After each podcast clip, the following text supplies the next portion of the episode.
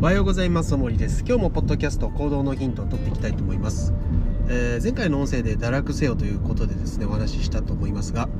えー、まあ、この堕落をしてくださいっていうもちろんこの言葉を、えー、そのままこう率直に受ければですね何を言ってるんだって話だと思うんですけどまあ、えー、結局のところその堕落するっていうことを考えた時に大抵の人はま心理的に抵抗があって、えできないっていうことなんですよね。でそれはじゃあ例えばですよ、まあ、仕事しないで家でダラダラしてるみたいな風になった時になんとなくこう背徳感があったりとか罪悪感があったりとかこのままじゃいけない感とかっていうのが出てくるじゃないですか。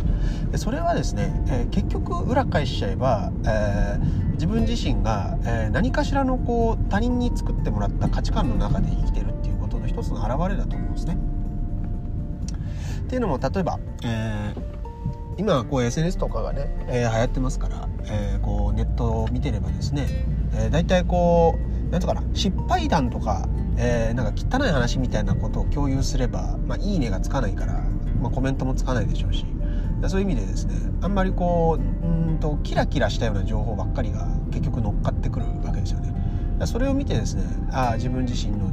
現状とこう比較した時になんて自分自身はこう、えー、みすぼらしいんだと。こんだけ頑張ってるんだけどもやっぱり、えー、こうキラキラしてる人たちにはかなわないというようなことをこうね思っちゃう人とかもいるんじゃないかなと思うんですけど、まあ、僕自体はですね全く思わないんですねいや全く思わないっていうかなんでかっていうと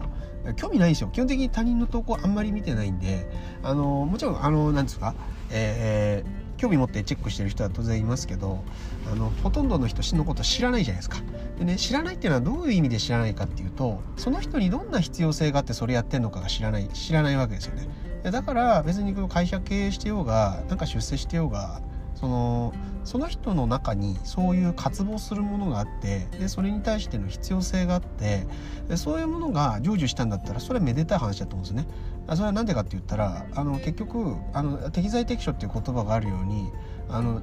僕にはできないことを誰かがやってる可能性があるからですよね。そういう点ではですねその人に必要性があるんだったらそういうふうにやっていくっていうことものすごく価値のあることだと僕は思ってるんだけど大型の人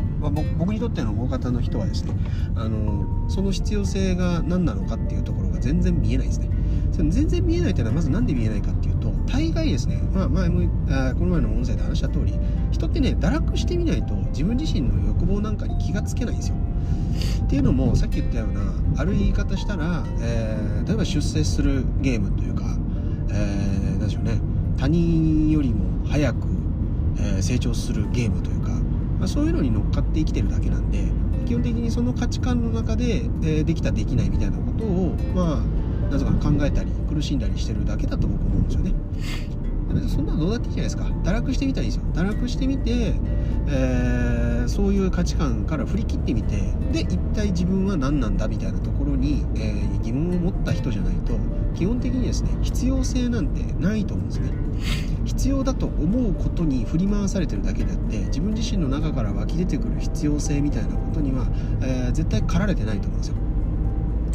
まあ、ビトゲンシュタインが言ってるようにですね、まあ、人生のゲーム理論みたいなのがあって、まあ、基本的にみんなは、えー、まあ、みんなはというかその人はですねゲームやってんだと。人それぞれに。例えば家族を大切にするゲームであったりとか出世するゲームであったりとか、まあ、何旅を謳歌するゲームであったりとか結局自分自身のその好きなことの中で、えー、生きていると。ただその自分自身のその好きなことなんだろうっていうのも結局その情報に触れて他人に触れて影響を与えられて作られてるもんなんだから本当に自分自身がそのことをやりたいかどうかなんかわからないと。なので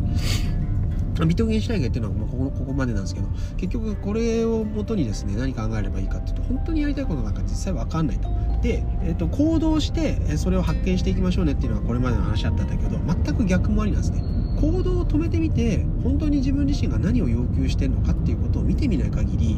えー、今の自分自身が本当にそのことをやりたいのかどうかなんかわからないわけですね。常に僕思うんですけどやっぱ現代っていうのはとにかく行動をせかされてますから、えー、考える時間もなければ考え方っていうのもなんか与えられちゃうわけですよね。考えないっていうことを与えられないんですよね。でこう考えないっていうことがあの実は考える生き物である僕らにとっては非常にこう贅沢だと僕は思ってるんだけどその、えー、贅沢をですね享受するのがやっぱり怖いんですよね。何かしら悩んでないといけないみたいな。何も考えずに何かすることなんかできないみたいな。そんな風になっちゃうんですね。なのでやってみたらいいんですよ。でそれができないから結局ですねまあちょっとこれは話飛躍しますけど結局感覚に任せるっていうことなんか絶対できないですね。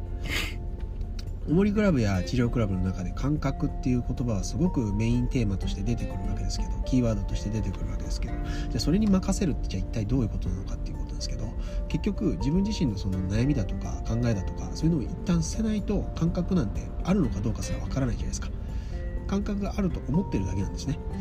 でそれと同じようにですねあの完全に堕落して仕切ってみることによって自分自の自分自身のその内的にある欲望であったりとかこの世界に対する何て言うのかな、えー、渇望することみたいなことっていうのは行動を止めてみないと分かんないことっていうのがあるわけですね。当然あの行動をしながら、えー、分かっていかないといけないことも当然あると思います。あると思うんだけど、うんえー、逆にですねそ行動を止めてみて分かることだって、え、いっぱいあるっていうことなんですよね。どういう点で、えーまあ、今回のねテーマで話したその堕落してみなさいっていうのは、え、実はそういうことでして行動を止めてみた時に自分自身が、えー、何かしら重要だと思わされてる行動を止めてみた時に本当にそれが必要なのか必要じゃないのかっていうことが自分の腹の底からの感覚として、えー、湧き上がってくるんであればそれはもうね是非やった方がいいと思います。でそれがなく何かしらその後ろ盾みたいなものを、えー、例えばこれからの世の中に役立つからとか、まあ、そういったことでですね、えー、後ろ盾を取ってると、えー、基本的にそれって、えー、て言うかな、えー、と別に自分自身が世界に関わってそう思ったっていうことじゃなくて、まあ、やっぱそういうふうに考えさせられたっていうことになってくるので、まあ、そういう後ろ盾よりはえー、自分自身の腹の底からの声を聞いて、えー、それを後ろ盾にする方がやっぱり力強く進んでいけるんじゃないかないうふうに、えー、思うわけですね。なのでですね、是非ですね、えー、その堕落をしてみるといいますか、えー、自分自身が行動を止めてみた時に、えー、今までのその価値観の中では動かないといけないって思ってたのかもしれないけど別に成長しなくてあっていいじゃないかというようなことでですね一回立ち止まってきた時にどういう感じになるかですよねでその感じをですね是非味わってみてもらってえその感じっていうのはまずどこから来るのかと本当に自分自身から来てるのか何かの恐れから来てるのか、まあ、いろんなことをですねちょっと思い返すには、えー、すごくいい時間になると思いますので、まあ、ぜひですね、えー、どこかで時間を見つけて、まあ、何かしらのきっかけでそういうふうに陥る時っていうのはあると思います、えー、僕自身もやっぱりなんで生きてんだろうみたいなことを考えることだってやっぱりありますからね。でその時にまあやっぱり僕はその感覚に任しちゃうんですよね。でやっぱりこうパフォーマンスが落ちることも当然あるけれどもでもそのことを後ろ盾にしてるから、まあ、何かこう活動する時に、まあ、力強く歩めるというふうに、えー、自分自身は、えー、考えています。ですから結局あのまあ SNS とか見ると行動してる人の行動まあ行動してる人の行動ってあれやけどキラキラしてるように見えるんだけど僕自身はいつも思うんだけどキラキラしてる行動が、えー、どういう絶望だとか、えー、その人に対しての必要性だとかそういったことに裏付けられてるかっていうことの方が気になるわけですね。大概そんなのが見えてこないんであの、まあ、基本的には人の投稿なんか見ないっていうことですね。なのでそれが見えてくるのはすごく面白いんで、まあ、最近のちょっと読んだ本で読んだ本でっていうか著者の方でですね、えー、すごく面白かった方がいるんで、まあ、一人紹介しますけどあの幻冬舎っていう出版社の編集長っていうか、えーと、取締役かな？創業者でいらっしゃるですね健城徹さんっていう人がいるんですね。えー、編集者としての病とかであるとか、えー、読書という荒野とかっていう、まあ、いろんな本書かれてるんですけど、まあ、この人めちゃくちゃ面白いですね。で、まあ、この人が、えーえー、まあなんていうかな。言われてる中でですねやっぱこう自己肯定みたいなことですよね、まあ、ある種キラキラした感じみたいな、まあ、こういったものはですね結局自己否定の先にしかないと。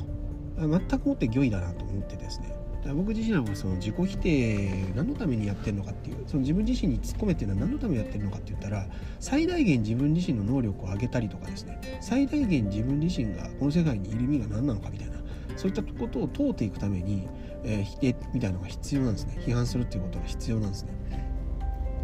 だからすごくあのこの人の言葉っていうのはですねあのパワフルでですねあの一瞬で引きつけられたんで、えー、何かしらですねあの皆さんも読んでいただけたら感じるものがあるんじゃないかなというふうに、え、思いますので、えー、幻冬者の、えー、健城徹さんですね。いろんな本書かれてますし、え、いろんな方の、え、プロデュースといいますか編集をやられています。それ関連の本今すごくたくさん読んでるんですけど、まあ、とっても面白いんで、まあ、ぜひ共有したいなと思ってお伝えしました。ではですね今日も、えー、一日、えー行動を止めてみながら是非頑張ってみていただけたらと思います。いい一日にしてください。ありがとうございました。